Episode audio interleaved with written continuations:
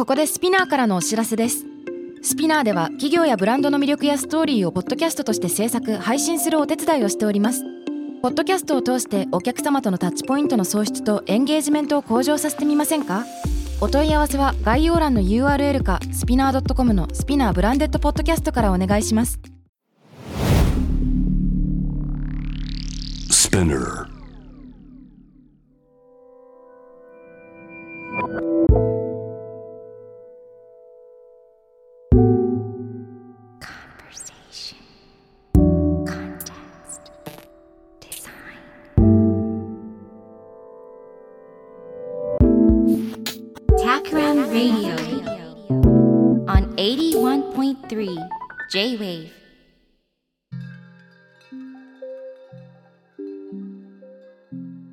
渡邉康太郎がナビゲートしている J-Wave タクラムレディオ。今回のゲストは、京都市立芸術大学美術学部デザイン科講師の谷川嘉浩さんです。よろしくお願いします。よろしくお願いします。はい。はい、いやー、谷川さんにゲストで来ていただきました。はい。我々の出会いのきっかけは何だったかと思い返すと、ちょっと前にね、リリースされた超相対性理論というポッドキャストで、谷川さんにゲストに来ていただいて、はい荒木宏さんと谷川さんと僕と3人で喋りましたね。そうですね。ついこの間喋った感じがしますね。うん。うん想像力の暴走を止めるにはというテーマでね、お話ししたわけですけれども。そうそうそうそうそう。そういう意味では、あの、谷川さんが出された、ネガティブケイパビリティで生きるっていうののね、あの、冒頭にある対話がまさに想像力の暴走に関連するような話もありましたよね。そうですね。ちょうど2月に出た、まあ、座談会のような本なんですけれども、ネガティブケイパビリティっていう、こうなんか、積極的に何かを考えたり、どうこうしたりするっていうよりは、答えが出ない状態でどうこう、あれこれ模索していくかっていう考えをテーマにしたところでね、陰謀論についてお話ししたんですよね。うんうんうん。はい、まさに。まさに陰謀論はそういう想像の暴走についての話なので、うんそうですねそのあの延長で考えているような感覚が私にはポッドキャストの対談ではありましたね超相対性理論でしたでした。実はちょっと関係ない話なんだけど、あの時僕、ズーム、あの時もズームで3人で話してたけど、実はあの、ワーケーション中で沖縄にいたんです。えそうなんですねそあの時も私は自宅にいましたね あ、そうですか。あの、ホテルの部屋からアクセスしてたんですよ。あそうだったんですねそれでなんかこういう動き回りながらおしゃべりしてはったんですね そこそこ、だから動いてた。じゃあ体動かしてたのかな。はいあなんか実はお話しする前から渡辺さんのことは存じ上げていましてあ、そうだったんあですか。の荒木さん経由とかではなくてですねあの、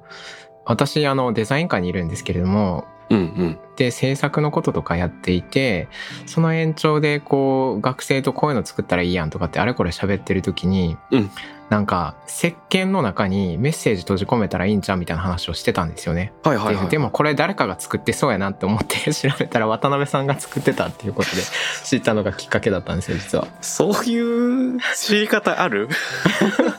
まあなかなか石鹸の中のメッセージで調べて僕に突き当たることってある？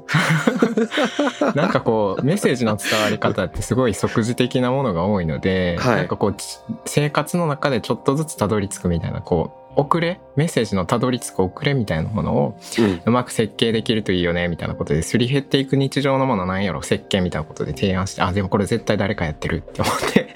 調べたらあの渡辺さんという人がいるんだってことをそこで実は知ったんですよね。マジっすか？びっくりだなそうなんですよ。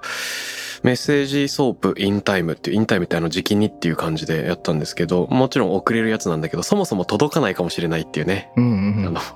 受け取った人に、あ、なんか差し上げる、ギフト用で差し上げるときに中にメッセージ入ってますよって言う人も多分言わない人もいて、いつか出てきたら嬉しいなっていたずら心でやってる場合は、もしかしたらその人があの、他の人にね、横流しでギフトをあげちゃったらちょっと全然違う人に誤配されるとかもあり得るから、確かに確かに。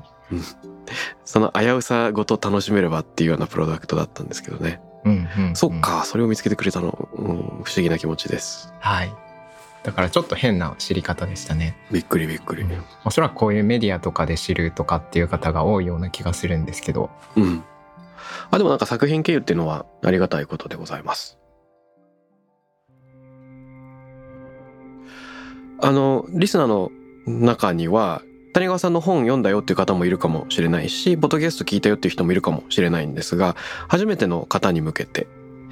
簡単なあの、普段どんなことしてるかとか、どんな人なのかって自己紹介いただきたいんですが。はい、わかりました。私は京都市在住の哲学者とよく名乗っています。まあ先ほど紹介していただいた通り、京都市立芸術大学というところにいまして、うん普段はあのデザイン科の学生に対して制作の指導をしています。うん。なので、大学ではあまりこう哲学の授業とかはしていないんですけれども、うん。まあでも、その私の研究者としての活動は、まあ、スマホ時代の哲学であるとか、まあ先ほどご紹介いただいたネガティブケイパビリティで生きるみたいに、こう一般向けに、まあ哲学とかその他の学問をこう紹介したりだとか、あるいはこう専門書を変えたりだとか、そんなようなことをしている人間です。もうなかなかこう自己紹介難しいんですけれども、普段は自己紹介で哲学者などとかっていうこともなど。ありますね。いや こ、れ好きな。え、いや、ちょっと、そうなの？って、今この時点ですでにそうなのって思ったんですけど、大学では哲学の授業はしてないんですね。はい、そうなんですよ。それめっちゃ意外。いや、なんか僕の勝手な事前の妄想では、はい。あの、例えば、えっと、我が岐阜が大学でフランス語を教えていたんですけれども、はい。あの、所属自体は大学の法学部なんですね。で、法学部だけど、まあ、法律に関係する授業じゃなくて、あくまでその、法学部の人たちが勉強する第二外国語としとかとしてのなんかフランス語を教えてるから、まあ、法学部の教授でフランス語が専門っていう感じの肩書きは目にしていて、うん、そういうこともあるよなと思ってて。うんで、僕勝手に谷川さんははい。デザイン科で、デザイン科の人たちのリベラルアーツ担当みたいなところで、はいはいはい。なんか、あの、美学と接する部分とか、うんうん。あの、ね、現代社会で考えなきゃいけないトピックを紹介されてるような人なのかなと勝手に妄想してたんだけど、そういうわけじゃない。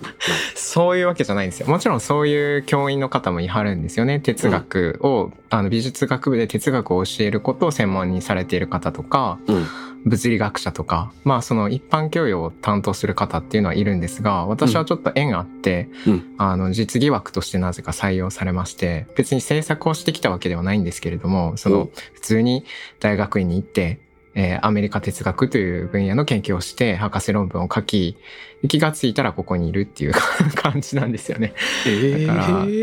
なんていうんですか、普通にゼミも持っていて、はい。あの、うちのゼミ生はなんかほこの哲学とは関係のないことをもちろんやっていますね。あのマジですか？本を作ってみたりとか、椅子を作ってみたりとか、映像を作ってみたりとか、うんそんな感じです。あの、ちなみに、えっと、博士かっこ人間環境学って書いてあると思うんですけども、はい。その環境学っていうところがやっぱりちょっとデザインとの設定、アフォーダンスとかの話になってくるみたいな話なんでしょうか？そういうことではない？そういうことでは実はなくて、あの、うん人間環境学研究科っていう大学院なんですよね。ちょっとまあはい長くて強そうなんですけど、強そうですね。いわゆる学祭インターディシプリナリティのはいはいはい訳語で、まあ、学祭の祭っていうのは国際の祭なんですよね。はいはいはいあの学問の際って書くんですけれどもいろんな学問がそこに集合してるっていうのを、学祭という言葉を使わずにどう表現しようかと悩んだ先生方が人間学だとちょっとのなんか絞られすぎるじゃないですか。うん。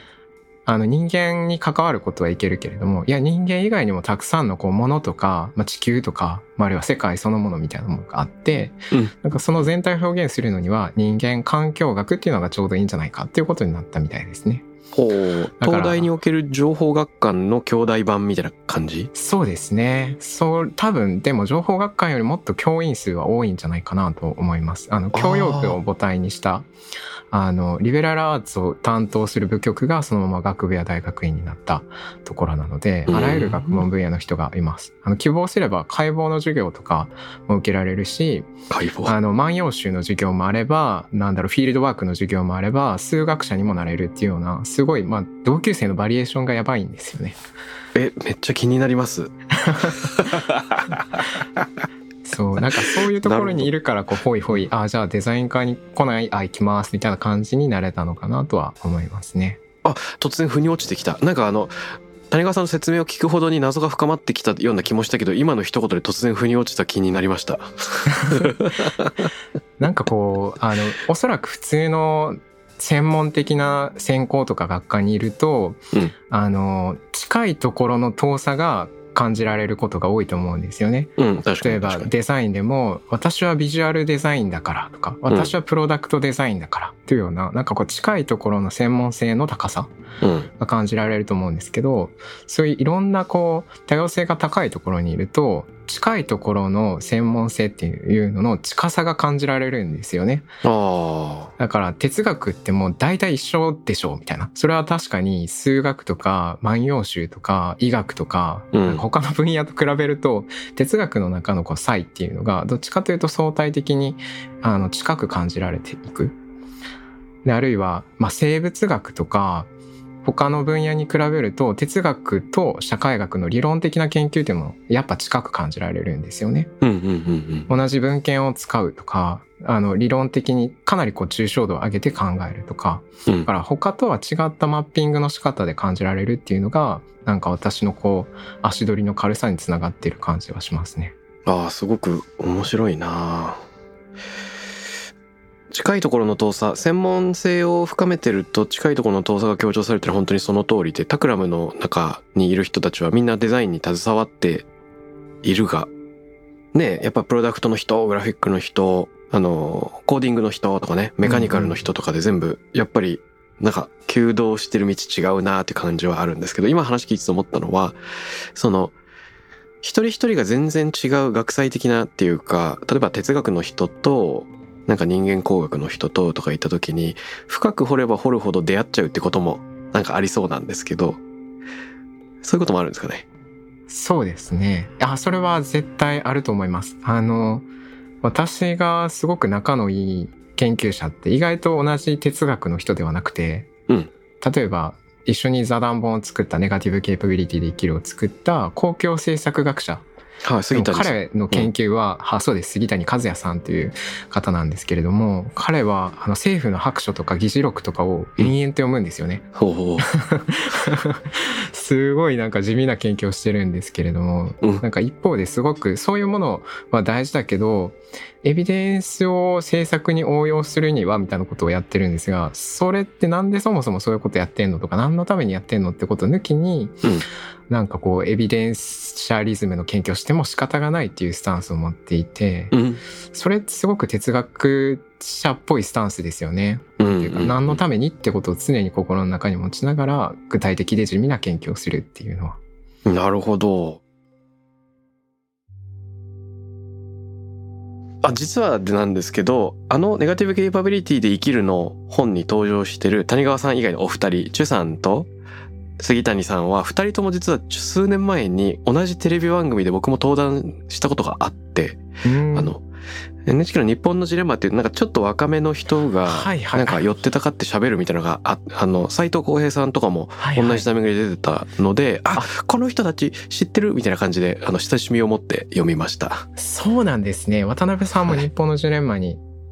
そうか。チュさんは、なんか私が出た時に、最近若手で面白い人いるって言われて、それはチュさんやろうと思って紹介したんですよね。ああそうだったんですね。なるほど、はいなるほど。ちょっとはるか昔ですけど、出ましたね。なんかその時は、都市と地方の、なんか見えない分断線を超えるには、みたいな、なんかそんな話だった気がします。ポケモン GO が流行ってた頃に、なんかそんな話をしてましたね。なるほどね。ポケモン GO ね世界的な散歩ブーム。生まれましたよね。でもなんかポケモン GO が流行ってて都市と地方の分断があるよねっていう時に哲学者をなんとなく呼ぶっていうキャスティングのなんかラフさがすごいいいなって思いましたね。そこってやっぱラフなんだろうかね。なんか、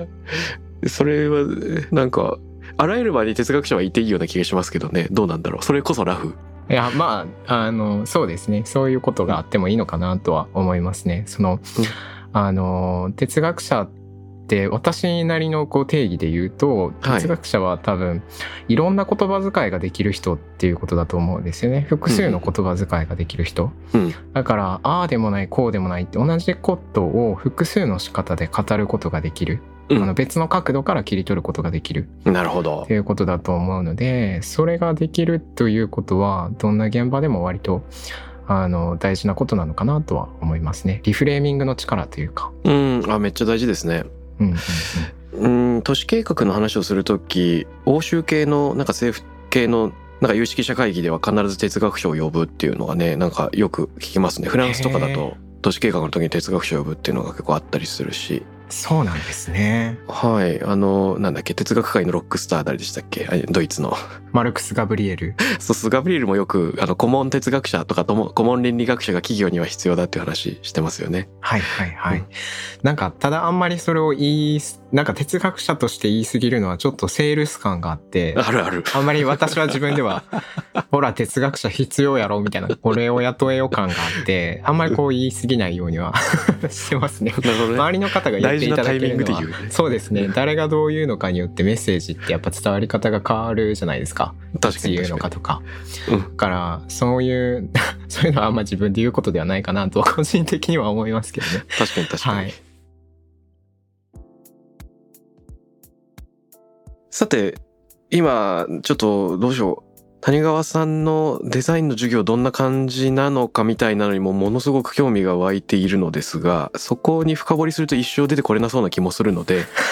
あのもしかしたら途中でそういう話が出てくるかもしれないっていう一縷の望みを残しつつはい、出します。はい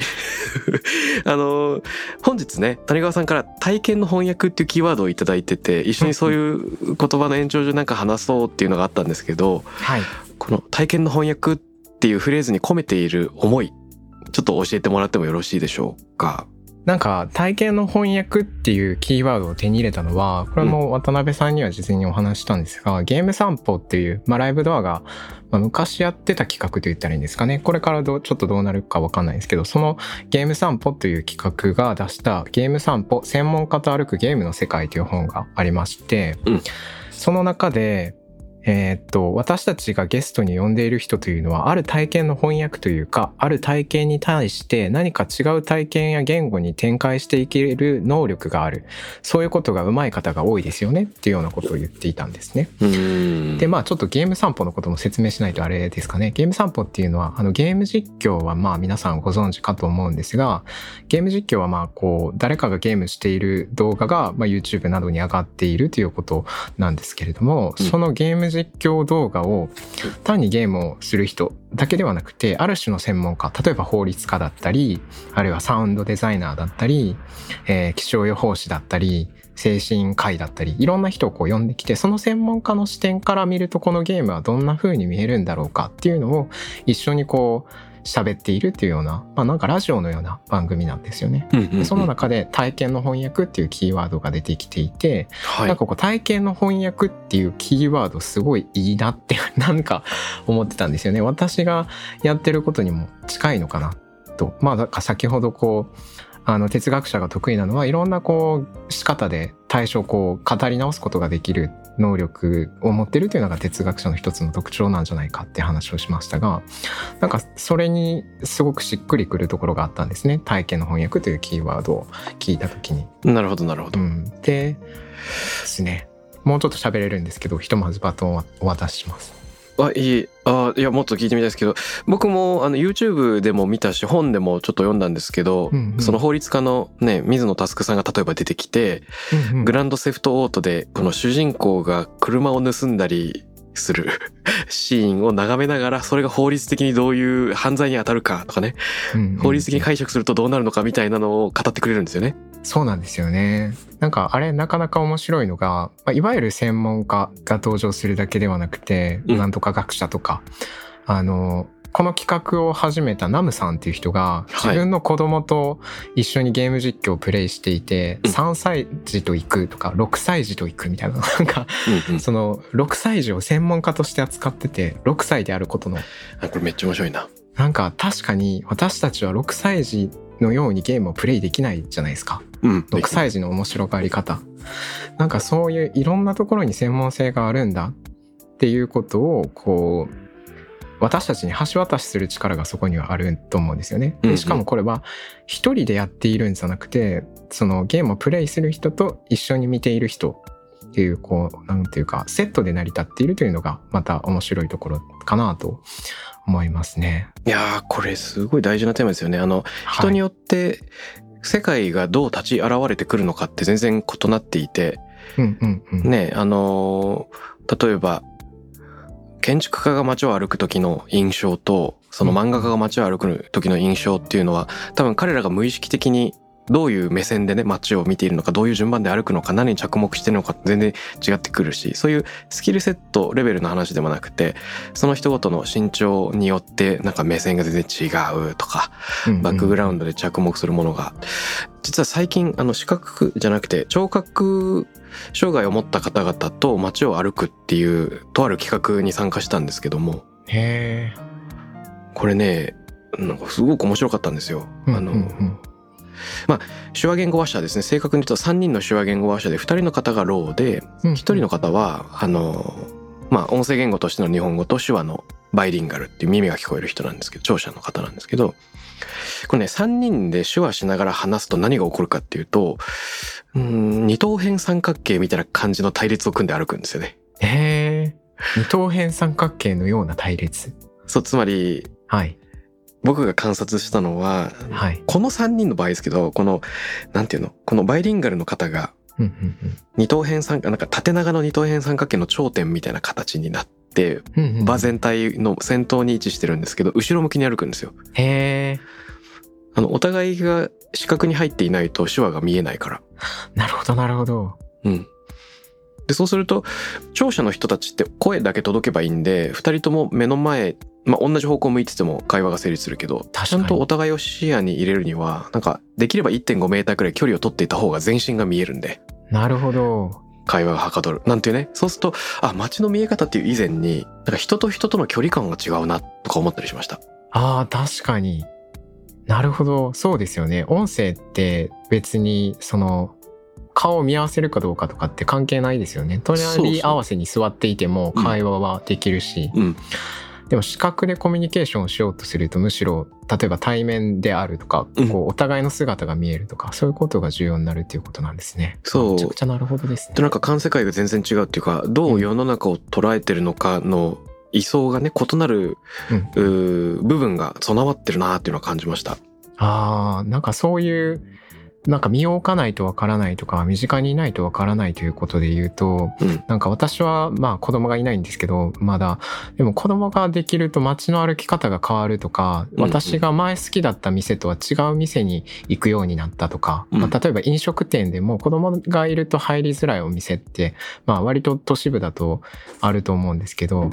なんかこう、それよりはむしろファミレスの方が気楽だから結構ファミレス行くようになったんだよね、みたいな。はい、街の歩き方が変わりますよね。誰と一緒にいるかとか、あどういうコミュニケーションを取るかとか。うんうん確かに。なるほどです。これはなんか他人の体験を半分自分の中に取り入れてるっていう状況なのかしら？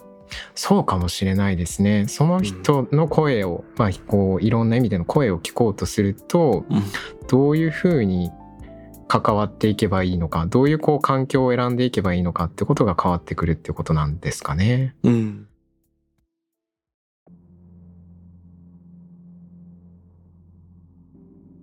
体験の翻訳なんか異分野の橋渡しみたいなことって、やっぱり谷川さんがデザインを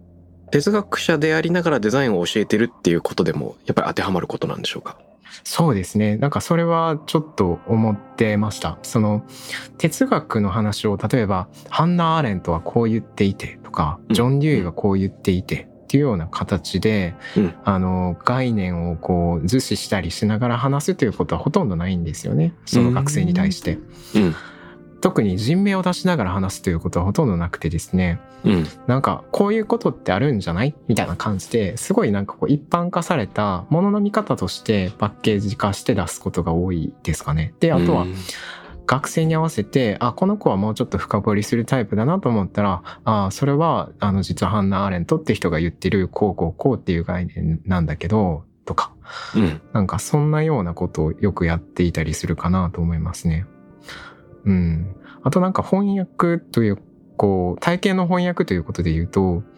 体験者自身がうまく自分の言葉を口にできないということってあると思うんですよね。うんそれこそ子供であるとか、あるいは何かこう創作によって生み出そうとしている瞬間って、自分一人ではその、なんて言うんですかね、生み出せない。自分一人の力だけではどこに向かっていこうとしているのか、こううまく把握できないっていうことがあると思うんですよね。はい。なんかその時にこうソクラテス的な三馬術じゃないですけれども、うん一緒に生み出そうとするみたいな感覚は結構あるんですよね。なんかこうメンターのような役割をしていて、うん、何がやりたいんだろうねってこう沈黙しながらずっとこうなんか一緒に言葉を探すみたいなことをやったりするようなことが立ち回りとしては多いような気がしますね。うん、なるほど、なるほど。それ、実は僕も日々意識してることとつながります。デザインの仕事してると、やっぱりクリエイティビティの発揮が求められるんですけど、うんなんか、タクラムにいる人、タクラムって会社なんですけどね、あの、プロジェクトメンバーがめちゃくちゃクリエイティブでも、それをね、クライアントっていうか、なんか依頼主の人に見せても、なんか一方的なプレゼンテーションになっちゃう。で、それだとあんまりうまくいかないんですね。うんなるほどなるほど。だからどっちかというと競争、あの、共に作っている感覚とか、それが芽生えるときに、芽生えに立ち会っているか、みたいなのが多分ないと、良いものも良いものとして解釈しづらい、なんか実感が湧きづらい自分ごとにできないっていうのがやっぱりあるから、あの、自分たちのチームがクリエイティブであることと同時に、その場に関わるあらゆる人が、クリエイティブになれるような場作りとか、問いの投げかけ方とかね、傾聴の仕方みたいなのが常にある。でこれがなんか言うはやすしで、うんうんうん例えば僕、会社の中で何人かの人とそのメンタリングのセッションやってるんですけど、うんうんなんていうかこのね、30分の間で一度メンタリング完了しなきゃいけないとなったらやっぱすお互いがすごい頑張って言語化しようとするけど、言語化できないことにね、ちゃんとネガティブケイパビリティを保ち続けられるかっていうのは結構ハードル高いんですよね。ああ、そうですよね。いろんなこう時間の区切りとか、まあ、あの、わかりやすいところだとノルマとか、うん。納期とか、いろんなこう縛りによって無理をしちゃうところってありますよね。それらしい言葉で済ませてしまうというような、紋切り型というか。そうそうそう、そうなんですよ。で、この前、お互いにうんうん言いながら半分くらい黙ってるっていうワンオンワンですごいうまくいったことがあって。ああ、それめっちゃわかります。私もゼミで、なんか一番こう言葉が出てこないタイプのことは、基本的にずっと難しいね、うーんって言ってるんですよ。ああ、いいで。も多分その時間が大事なんかなと思っていて、うん。なんかうまく言えないんですけど、そういう時間って、あの、その子と二人で河原に座って、なんはいか小石とかを投げながら、どうしようなって言ってる、あの、学部時代を思い出すんですよね。なるほど。学部時代のそういう、なんていうか、無駄だか役に立ったのかよくわかんない時間で、なんか、でもそれが自分を作ってるようなところってあると思うんですよ。なるほどですね。あの、その、これはすごく合理的に説得できないんですけれども、はい。なんていうか、まあちょっと比喩っぽい仕方で説明すると、音楽を配信でランダムで聴くのと、うん。なんか自分で CD ショップに行って、あ、この CD ようやく手に入ったって思って、買ってきて、パッケージを開けて、CD プレイヤーに入れて、再生ボタンを押して、流すっていうのって、その体験のプロセスの無駄の度合いが違うじゃないですか。うん配信の方が圧倒的に効率がいい。うん。でもなんか、どちらの方が記憶に長く残るかっていうと、多分 CD をめんどくす、買いに行って入れてっていうめんどくさいプロセスがある方なんじゃないかなと思って。うんうん。だから、その川の前で言葉を待つような、なんかそういう時間っていうのが、むしろすごく、その相手の中から言葉が立ち現れるのを待つ、うーんっていう時間が割となんか大事なのかなっていう気がしていますね。いや、これ面白いな。あのー創造性のクリエイティビティという言葉、クリエイうんト、クリエイティビティの語源に2つのラテン語のあの仮説があるらしいんですけれども、うんうんうん一つがクレアーレっていう言葉で、まあ、いわゆるクリエイトと同じところの語源につながっていて、このイメージは不正なんですよね。なんか0から1を作るようなイメージで子供を設ける。あまあ、父親が子供を設けるとかっていうのがクレアーレっていうような。うんうんで、もう一個がクレセーレっていうんですか、これどっちかというと母性のイメージで、うんうんうんあの、植物とか豊穣の神、女神がいるんですけど、あの土壌から植物が生えて育っていくっていうようなイメージなんですよね。うーんで、クレセーレはあのシリアル、食べるシリアルと同じ語源なんで、まさにその豊穣とか、うんその穀物作物みたいなのを想起させるような言葉なんですけど。なるほど。で、これ単に語源説だけでなくて、その作ることに対する我々の認識を司ってもいるなとなんかクレアレ型不正型はかなり01でそうであの。天才的な人が何かをポコって生み出すみたいな感じうんうん。私も聞いててその0 to 1とかインスピレーションって言葉が思い浮かびましたね。そうですよねで一方でクレセーレっていうのはどちらかというと土壌があってそこになんか耕したり不毛の時期があったりでも外部からなんか動物が種を持ってきてくれるとかコントロールできない部分うんうんもしくは人と人同士の相互関係みたいな中でたまたま生まれるかもしれない生まれないかもしれないっていうでこのクレアーレなのかクレセーレなのかっていうのは単に語源だけの話じゃなくて生み出すこと何かを創作することっていうのをどう捉えるのかでうん。うんなんかゼロ値っぽく考えるのか人とか環境との相互作用の中で次第に育まれるうん。うんかなり時間経過とかに依存したとか人間関係とかに依存したものっていうなんかそういったあのー二つのなんか認識をもたらしてくれるなと思うんですよね。うんうんうんうん。うん。なんか私もそれは思うところであの一緒にお話しした冒頭でもお話した超相対性理論の言葉で言うと庭ってことですよね後者の。うんうん。うんうんうん。庭っていうのはこう一つのものだけを植えるとは限らなくて木もあれば雑草も生えてるし石ころも落ちてるかもしれないし、うん。なんかこう自分で意識的にローズマリーを植えることもあればなんかミントがどっかからやってくることもあるかもしれないし他人からもらったこう分けてもらったこう株をね植えるかもしれないとか、うん。そういうこうちょっとオープンシステムなところがあるものとして、まあ、あるいは自分が手をかけてどうにかこう引き寄せられるひその創造性を引き寄せることができるようなものとしてイメージしているっていうことなのかなと思いながら聞いてましたね。うん、いやそんな気がします。でこれ実際の仕事でどうなってるかっていうと例えばアッタクラムっていうデザインの組織ではうんうんあの以前からガラケー時代からあのアプリを作ったりスマホでももちろん、ね、ユーザーインターフェースの仕事をしたりすることが多いんですけど次第に10年ちょい前から車のデザインに携わるようになったんですがその時、いわゆるスタイリングあの外観のスタイリングっていうよりも社内でどういうふうに操作系を扱うかっていうような、まあ、ユーザーインターフェースとかうんうん。ヒューマンコンピューターインタラクションとかのそういった分野。でこれ車の世界での専門家とスマホの世界での専門家が結構実は乖離していてかつて完全に分かれていてでそうするとそうなんですよ。スマホの世界の UI の常識を持ち込むことが非常に新鮮であるっていうのがねよくあって。その分野を異にする人たちがコラボレーションすると結構いろんな進歩が起こるっていうのはいろんな分野で言えると思ってまして。最近だとねここ10年くらいで雑誌社出身の編集者とかジャーナリストなんかが企業に入ってうんうん。ねあの企業の歴史やストーリーテリングに携わったりまたはアーティストとか SF 作家がそれこそ企業組織の未来ビジョン構築を一緒に行うなんていうのがよく話題になりますけどその辺も業界を異にする人たちが相互作用の中であの刺激を与え合うような事例かなと思っています。なんか違う世界の可能性を見せるっていうのがあの領域をまたぐ時に起こることですよね。うんうんうん。あ、わかりますわかります。なんか、その今日お話したゲーム散歩の話で言うと、あれを見た時にすごく感激したのは、あの、気象予報士の石原良純さんが、ゼルダの伝説をやっているっていう謎の回がありまして、はいはい。なんかそこでこういろいろこう喋ってるんですけれども、私が印象に残ったのは、まあ、あの、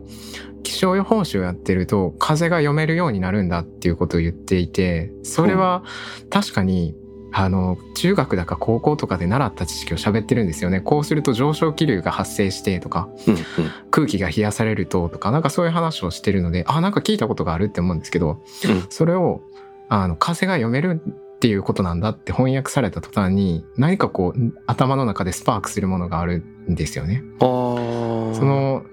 ゲームっていう私が知っている領域で、異質なこう見解を持ってこられた時に、なんかすごくそこで、あ、なるほど、そういうことがあるんだ、と感じる。うんなんかそこに、なんていうか、きっかけがあるような気がして、ちょっとうまく言えないんですけど、ビジネスにせよ、なんかこう、クリエイティビティにせよ、なんかこう、差異が、それらを駆動しているようなところがあると思うんですよね。うんうんでも、どんな際にも敏感になるってことは結構難しいと思うんですよ。うん。そうですね。で、あるいは一人で敏感になるっていうことは難しいと思うんですよ。で、そこで多分役に立つというか、助けになるのは、そういう異分野の人で自分の体験を翻訳することができる人や自分の体験を違う仕方で翻訳してくれる人、うんうん、翻訳者のような人なんじゃないかなとうっすら思ってるところがあるんですよね。あ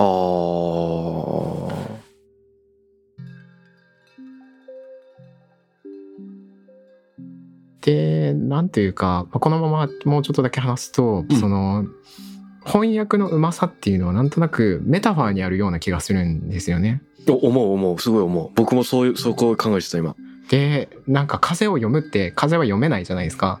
文字じゃないので。うんでも風を読むって言われた時に、地形が文字のように見えるってことだと思うんですよね。うん。水がここに、川がここに流れているとか、ここに崖があるとか、そういったことがうん、私たちが本を読む時のような文字のように見えるっていうことだと思ったり、あるいはそうですね、なんか、例えば村上春樹さんとかが翻訳のこう本何でしたっけね？本当の翻訳の話をしようみたいな本をあの柴田元幸さんと書いてありますけどはい。あの中でなんか救い出されるっていう小説と闇の句っていう小説を川の上流に向かうのと下流に向かうのの違いだっていう話をしてて これはまあ読んでないと分かんないんですけど なるほどって思うんですよね。うん。なんかそういうメタファーによる写し替えはなんというか体験のこう決めというかニュアンスごと私たちに伝えて、一瞬にしてこう世界の見え方を変えさせてくれるところがあるということなのかなみたいなことわをかる。考えてました。いやめっちゃ思う。そうなんですよね。なんかメタファーのすごいところってえっと今までのフレームと違うフレームで物事を捉えるそれを可能にするのでうんうん。制約から自由になって新しい枠組みで考えられるようになるんですけどあのつまりなんか業界の常識みたいなのを一回キャンセルする力があるというか。うんうん。でなんか面白いのがメタファーを使うと業界の常識があったこと自体をあの忘れさせるんですよね。うん。わかりますわかります。そこそこがすごい。なんかもうえそういうふうに考えちゃっていいの？みたいな。そこがすごいパワフルですよねあの、私たちは多分聞いてる方も、が何歳であれ、おそらくその普段メインでいる共同体っていうものがありますよね。会社だったり、学校だったり、その他の組織だったり、家だったり。うん多分そこでよく使われる言葉遣いにならされているところがありますよね。業界人。わかるわかるだからそれってなんていうかクリエイティブ業界の人はクリエイティブ業界なりの多分あの業界用語とかよく使いがちな言葉っていうのがあってそれをこうなんか脱する瞬間になんていうかエクスタシーがあるような気がするんですよね。うんうんうん。あるあるある、うん、エクスタシーってまさにこうちなみにこう自分を脱していくエクスタシスってこう、うん。自分を脱するっていう意味なので、なんかそういうメタファーが自分をこう外れていくなんかきっかけになるような気がするんですよね。そうですよまさにその通りですね。あの夢の中自分の外っていう感じですよねエクスタシーって、うんうんうん。あの X が外でタシーが自己っていう感じだったかな、うんうんうんううん。んいやこれ面白い。だからあのメタファーによるなんか翻訳とか、まあ、クリエイティビティ創発みたいなのをテーマによかったら2週目も議論を続けてみたいなと思うんですけれども。はい。そんな感じでいかがでしょうか？はい。頑張ります。ということで、えー今週谷川さんとの1週目は谷川さんの普段のお仕事、まあ、哲学者でありデザインを教えるっていうそのこれはハイブリッド性と言ったらいいのかもわかんないけど、まあ、ある種、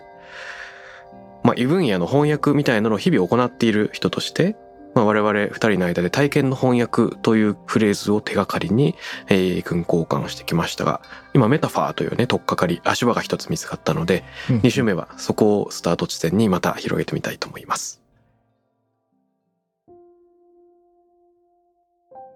Takram Radio に関するメッセージや感想は、ツイッターから、ハッシュタグ、 takram813をつけてつぶやいてください。t-a-k-r-a-m813 です。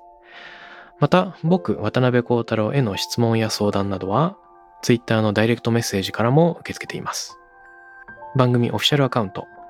アットマーク、タクラム813をフォローして送ってください。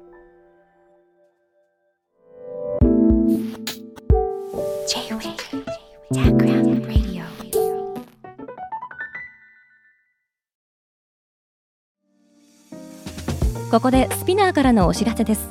現在さまざまな企業のブランデッドポッドキャストを制作している SPINEARでは自社開発したポッドキャスト管理システム Sonicbowl を用いたオリジナルのアンケートを実施しています。リスナーの属性データを可視化することで御社のニーズに合わせたコンテンツ制作が可能になります。 SPINEARホームページ内のコンタクトよりまずはお問い合わせください。